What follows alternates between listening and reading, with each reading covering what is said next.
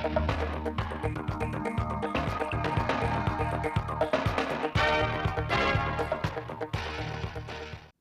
kính chào quý vị và các bạn đến với bản tin thời sự 16 giờ ngày 26 tháng 10 của Đài Phát thanh và Truyền hình Thanh Hóa. Chương trình đã được thực hiện trực tiếp trên sóng FM tần số 92,3 MHz. Theo thông tin từ Sở Kế hoạch và Đầu tư Thanh Hóa, 9 tháng đầu năm 2023, Thanh Hóa thu hút 13 dự án với tổng vốn đăng ký 187 triệu đô la Mỹ, tăng hơn 4 lần so với cùng kỳ. Lũy kế tới quý 3 năm 2023, tỉnh Thanh Hóa có 150 dự án đầu tư nước ngoài FDI còn hiệu lực với tổng vốn đầu tư hơn 14,6 tỷ đô la Mỹ. Năm 2023, Thanh Hóa được Trung ương phân bổ kế hoạch vốn đầu tư công hơn 14.924 tỷ đồng. Để tạo thuận lợi cho các chủ đầu tư có kế hoạch triển khai dự án, ngay từ đầu năm, Hội đồng Nhân dân tỉnh, Ủy ban Nhân dân tỉnh đã thực hiện sớm việc phân bổ, giao kế hoạch vốn chi tiết đối với các dự án đủ điều kiện đạt 99,8% kế hoạch.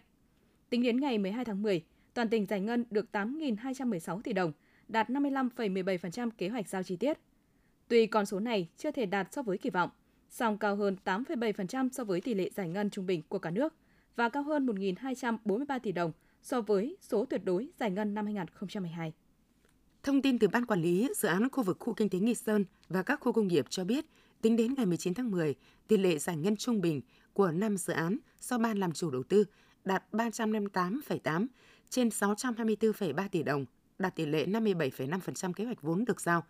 Nguồn vốn còn lại cần giải ngân trong 2 tháng cuối năm là 266 tỷ đồng, cũng là một thách thức không nhỏ đối với đơn vị. Hiện nay rất nhiều mũi thi công được gấp rút triển khai để hoàn thành theo tiến độ đề ra – đồng thời tích cực hỗ trợ nhà thầu triển khai sớm đúng, đủ hồ sơ thanh quyết toán, tạo điều kiện cho nhà thầu giải ngân nhanh nhất để có nguồn lực tiếp tục tổ chức thi công.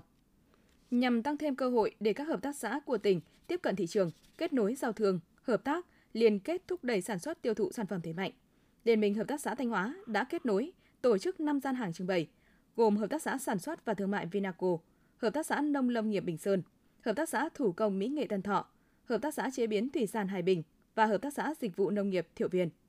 Các hợp tác xã tham gia trưng bày khoảng 20 sản phẩm ô cốp, sản phẩm tiêu biểu thuộc các nhóm hàng thủ công mỹ nghệ, nông sản thực phẩm, thủy sản. Hội trợ được tổ chức tại thành phố Hà Nội từ ngày 25 tháng 10 đến ngày 30 tháng 10 năm 2023. Tại Thanh Hóa, mạng lưới y tế từ tỉnh đến cơ sở ngày càng hoàn thiện, trở thành xương sống giá đỡ quan trọng cho công tác chăm sóc bảo vệ sức khỏe nhân dân và phòng chống dịch bệnh. Đến nay, toàn tỉnh có trên 50 bệnh viện, 559 trạm y tế và hơn 1.400 phòng khám tư nhân, đạt tỷ lệ 11,7 bác sĩ trên một vạn dân, thuộc top đầu của cả nước. Ngành y tế tỉnh Thanh Hóa đặt mục tiêu đến năm 2025 sẽ chủ động phòng chống dịch bệnh, nhất là những dịch bệnh mới nổi, nâng cao chất lượng khám chữa bệnh, tăng cường công tác đào tạo và hợp tác quốc tế, thực hiện các kỹ thuật chuyên sâu để nâng cao chất lượng chăm sóc sức khỏe nhân dân. Tiếp theo là phần tin trong nước. Thủ tướng Chính phủ vừa ban hành quyết định phê duyệt chủ trương đầu tư dự án đường dây 500 kV nhà máy nhiệt điện Nam Định 1, Thanh Hóa, có vốn đầu tư trên 3.000 tỷ đồng. Đây là một trong bốn dự án thành phần thuộc đường dây 500 kV mạch 3. Dự án góp phần nâng cao độ dự trữ ổn định truyền tải trên giao diện Bắc Trung, kết hợp với các cung đoạn đường dây 500 kV Quảng Trạch, Quỳnh Lưu, Thanh Hóa, nhà máy nhiệt điện Nam Định 1, phố nối, góp phần bổ sung công suất từ các nguồn điện khu vực Bắc Trung Bộ về trung tâm phụ tải khu vực miền Bắc. Sáng 26 tháng 10, tiếp tục kỳ họp thứ 6, thừa ủy quyền của Chính phủ, Bộ trưởng Bộ Giao thông Vận tải Nguyễn Văn Thắng trình bày tờ trình về việc điều chỉnh một số nội dung về báo cáo nghiên cứu khả thi dự án thu hồi đất bồi thường hỗ trợ tái định cư cảng hàng không quốc tế Long Thành, sân bay Long Thành.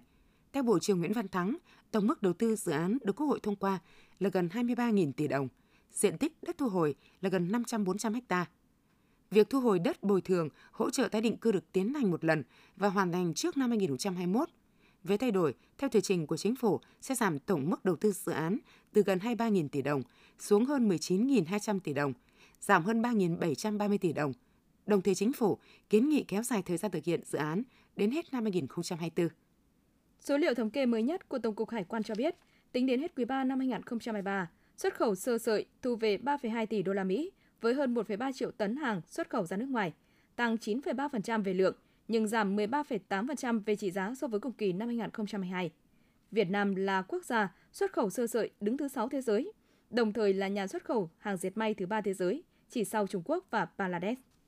Hôm qua, 20.000 chai nước uống mật hoa dừa tươi mang tên đặc sản Trà Vinh đã lần đầu tiên được xuất khẩu chính ngạch sang thị trường Mỹ. Mật hoa dừa tươi là một trong số 19 sản phẩm thuộc nhóm thực phẩm đạt hạng ô cốp 5 sao do Hội đồng đánh giá phân hạng sản phẩm ô cốp cấp trung ương năm 2023 công nhận. Theo kế hoạch, sau thành công của đơn hàng đầu tiên, bình quân mỗi tháng 20.000 đến 40.000 chai nước uống mật hoa dừa tươi sẽ được xuất khẩu sang thị trường Hoa Kỳ. Vừa qua, tại thủ đô các tiểu vương quốc Ả Rập Thống Nhất, tổ chức giải thưởng World Golf Award đã công bố Việt Nam là điểm golf hàng đầu châu Á năm 2023. Đây là lần thứ 7 liên tiếp Việt Nam được vinh danh tại giải thưởng này. Cũng tại lễ trao giải, thủ đô Hà Nội được vinh danh là điểm đến thành phố góp tốt nhất thế giới năm 2013. Các giải thưởng trên là kết quả của một cuộc tìm kiếm kéo dài một năm dành cho các thương hiệu du lịch góp được yêu thích trên thế giới.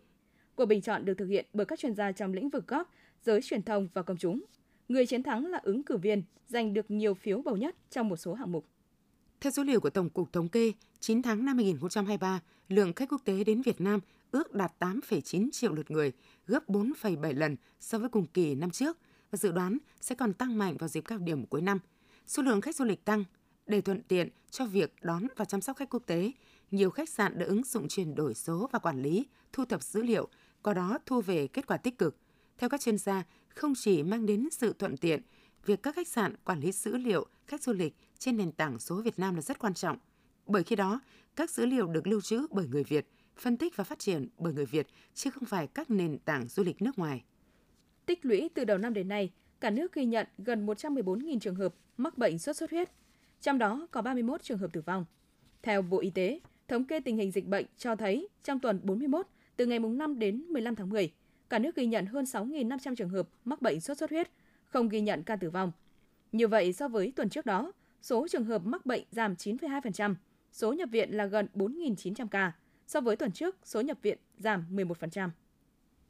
Theo thống kê, 85% bệnh nhân rối loạn trầm cảm ở nước ta có độ tuổi từ 13 đến 18, trong đó tỷ lệ người mắc bệnh trên 15 tuổi ngày càng tăng.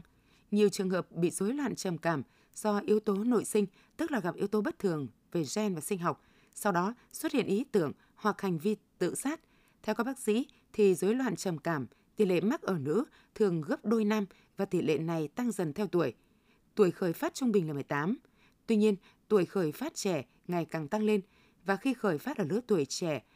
dưới 11 tuổi hoặc lớn hơn thì đó là dấu hiệu của tình trạng tồi tệ hơn của chứng trầm cảm. Dự thảo thông tư của Bộ Giáo dục và Đào tạo vừa được công bố hôm 25 tháng 10 cho biết, trường học các cấp thông qua hội đồng chọn sách giáo khoa của trường sẽ chọn sách sử dụng tại trường. Nguyên tắc lựa chọn sách bao gồm đó là sách được Bộ Giáo dục và Đào tạo phê duyệt, quá trình lựa chọn đảm bảo công khai, minh bạch, phù hợp điều kiện dạy và học và điều kiện kinh tế xã hội địa phương. Mỗi môn học, khối lớp có thể chọn một bộ sách. Dự kiến quy định này sẽ thực hiện từ năm học mới tới đây. Mỗi năm, Việt Nam có hơn 70.000 sinh viên tốt nghiệp ngành công nghệ thông tin trên cả nước. Dù vậy, theo thống kê của nền tảng tuyển dụng nhân sự công nghệ thông tin DOPDEP, từ nay đến năm 2025, Việt Nam sẽ còn thiếu 150.000 đến 200.000 nhân sự IT hàng năm. Thực trạng vừa thừa vừa thiếu của ngành công nghệ thông tin ở Việt Nam hiện nay được các chuyên gia lý giải là bởi sự tranh lệch giữa trình độ sinh viên ra trường và nhu cầu thực chất của các doanh nghiệp.